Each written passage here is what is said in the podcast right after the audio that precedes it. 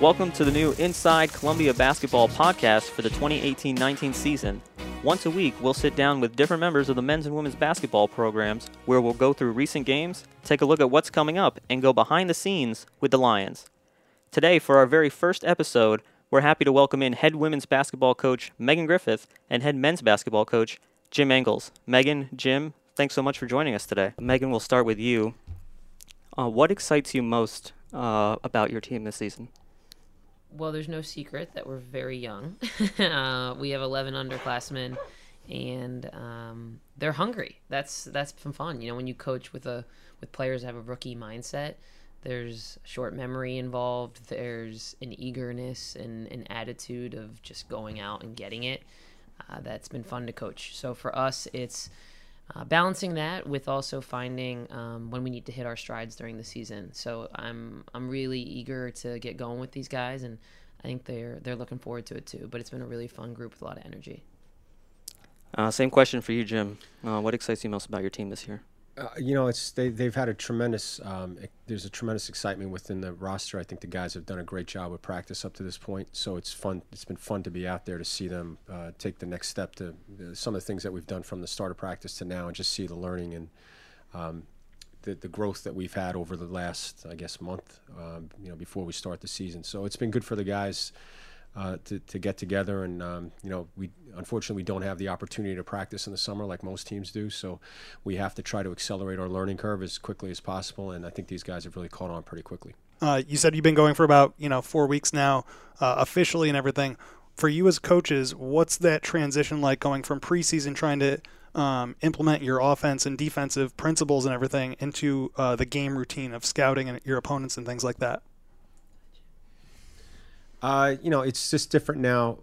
Over the last three days, we've been really, you know, everything's really been about us. So now we've implemented some of the different, even for the scrimmages, we really don't scout for our scrimmages. We just sort of play.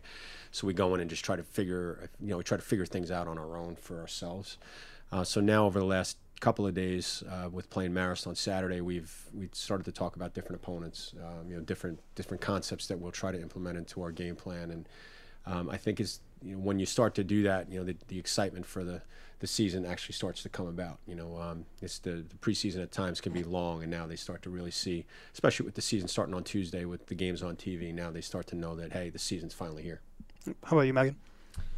Uh, similar to Jim, uh, we actually, because we're so young this year, we decided to start treating our scrimmages like games. Uh, so we did scout our scrimmages. This is the first year I've actually done this, and uh, it was nice just to see like their eyes light up when you mention another opponent, and uh, that was fun because they they got dialed in a little bit more, as Jim alluded to. It's the preseason can be long for them. It's short for us, but it's long for them, and um, you know, we obviously wish we probably had some more practices under our belts, but you know that's what it is. And the whenever you scout an opponent, you start, as Jim said too, is you know incorporating the things that they're doing into your practices, which become much more scout driven. So it's uh, it's just a different tone right now, and you know a little bit more of maintenance and, and managing.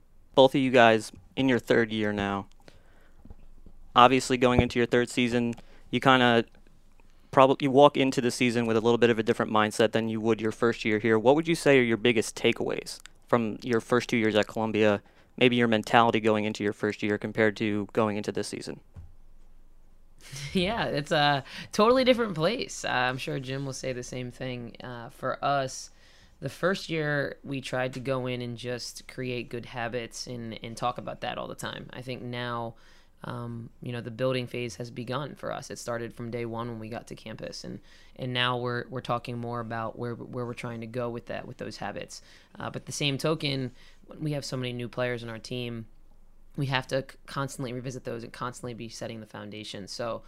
Um, the biggest difference I would say is, you know, our players are in right now. You know, the recruits that we actually have been working hard to get are here, and that's exciting because um, that's essentially what you know what we are. It's a reflection of what we're trying to do. Yeah, um, you know the, fir- the it's it's funny like starting year three, it's it, everything goes by so quickly. Um, you know it's the, the the seasons just roll into the other, it's just from the summer to the new season, and you're just continually going through it. So um, you know for year three for us, it's the first couple of years, um, you know, some of the things that we were able to accomplish, uh, or you know, we, we talk about some of the things that we're trying to do in the future, and some of the things that we've we've learned from in the past, and Um, I think you know, with every year, it's a new. There's a new setting to it. Um, there's a new, obviously, there's a new team that you're that you're coaching. So there's still a lot of similarities that go from one year to the next. But you know, you have new personnel and, and adding some of the freshmen and and some of the new guys. We have a transfer now, so there's new things that we're that we're implementing as as well. And now it's easier because you have some of the older guys who've been able to teach some of the, the newer guys, which some of the stuff that you've tried to implement over the first couple of years. So I think it just becomes a little bit smoother. Great. Switching gears a little bit, um, talk about some players on both sides that have made the biggest jump in your eyes from last season into this season. Uh, some people that might be, you know, people aren't talking about going into the, the regular season openers.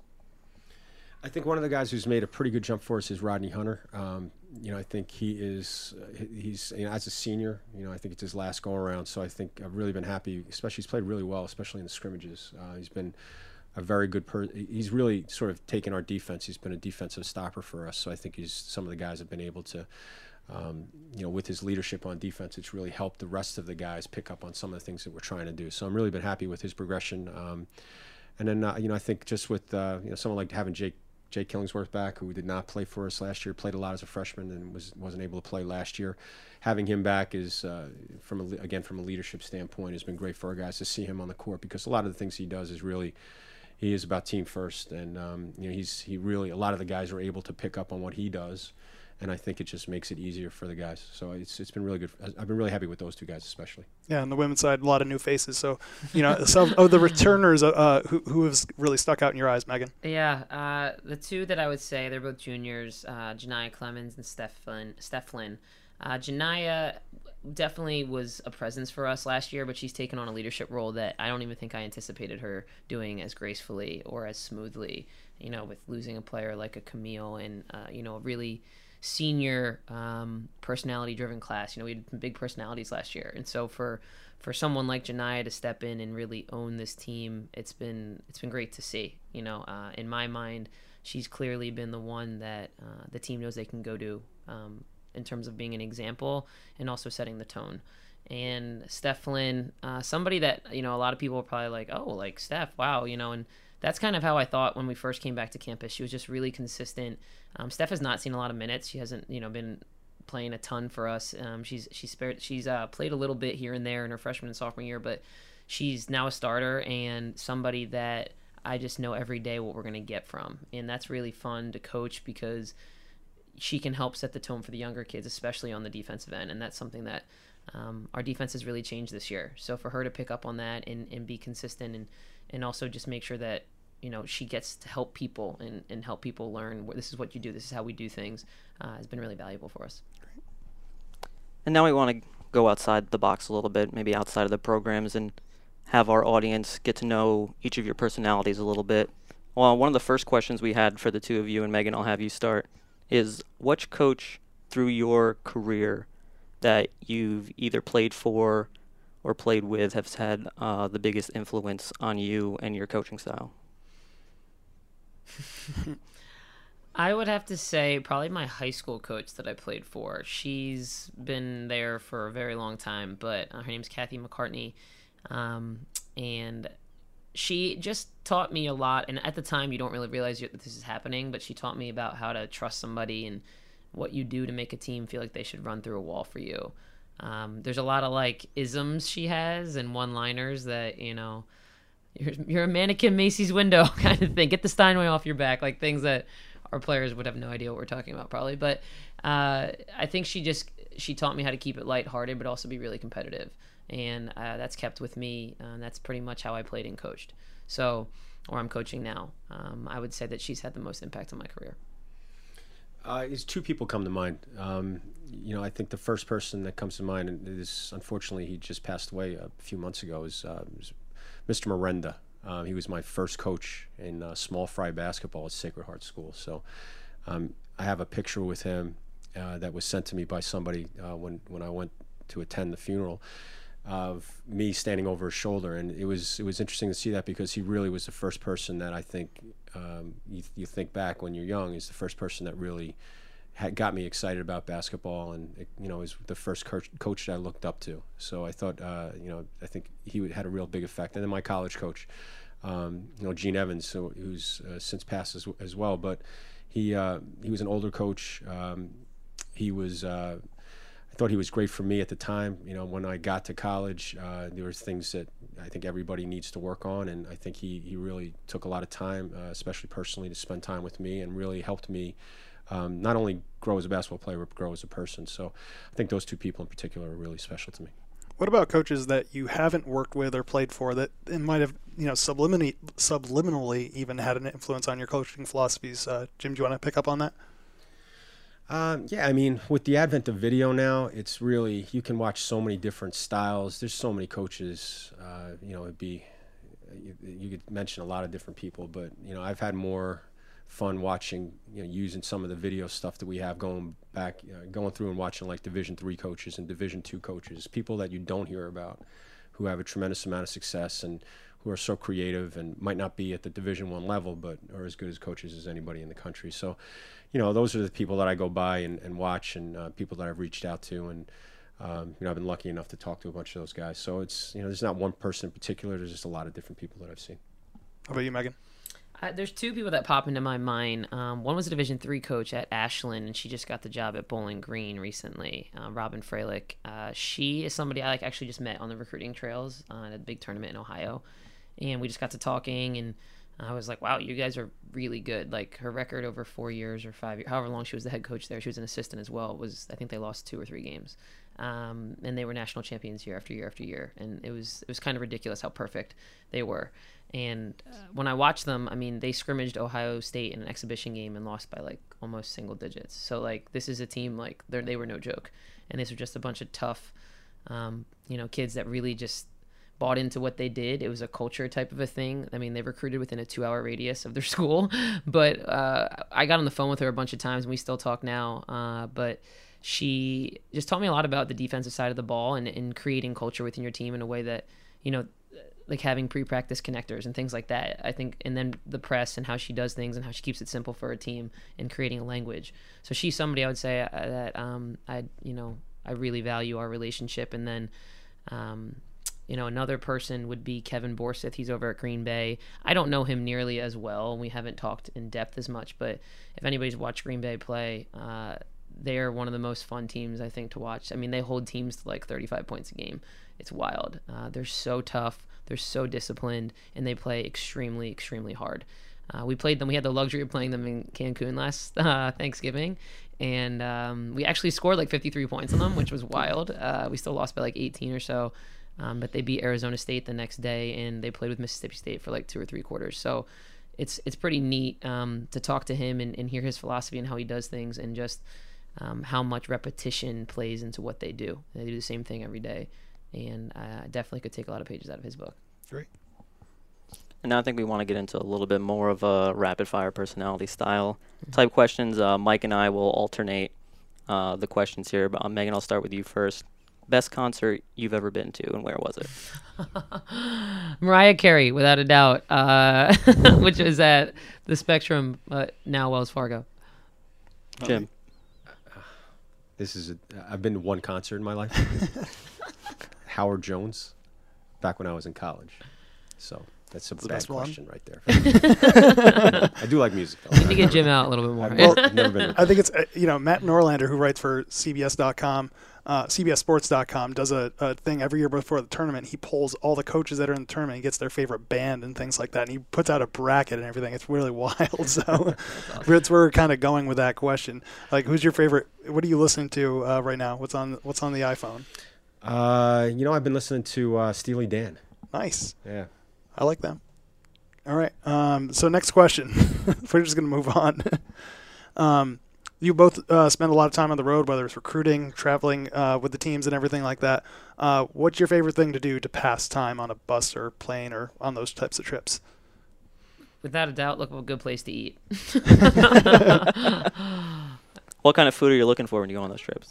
anything that's like custom to where I am uh, at the time. But I'm a I love food. I love food and like you know culture, food culture. I guess you could say. So um, anything that I can do to get out and get a good meal when you're traveling. So, for instance, this year you're going to Milwaukee, We're gonna have a lot of cheese curds. Illinois. I was gonna ask you, what what are you looking for out in Milwaukee? Cheese curds, yeah, cheese curds. Uh, that's what they do well in beer, I think, out there. But um, well, you know, I would say hit the the cheese curd department. Probably get a good steak while we're out there.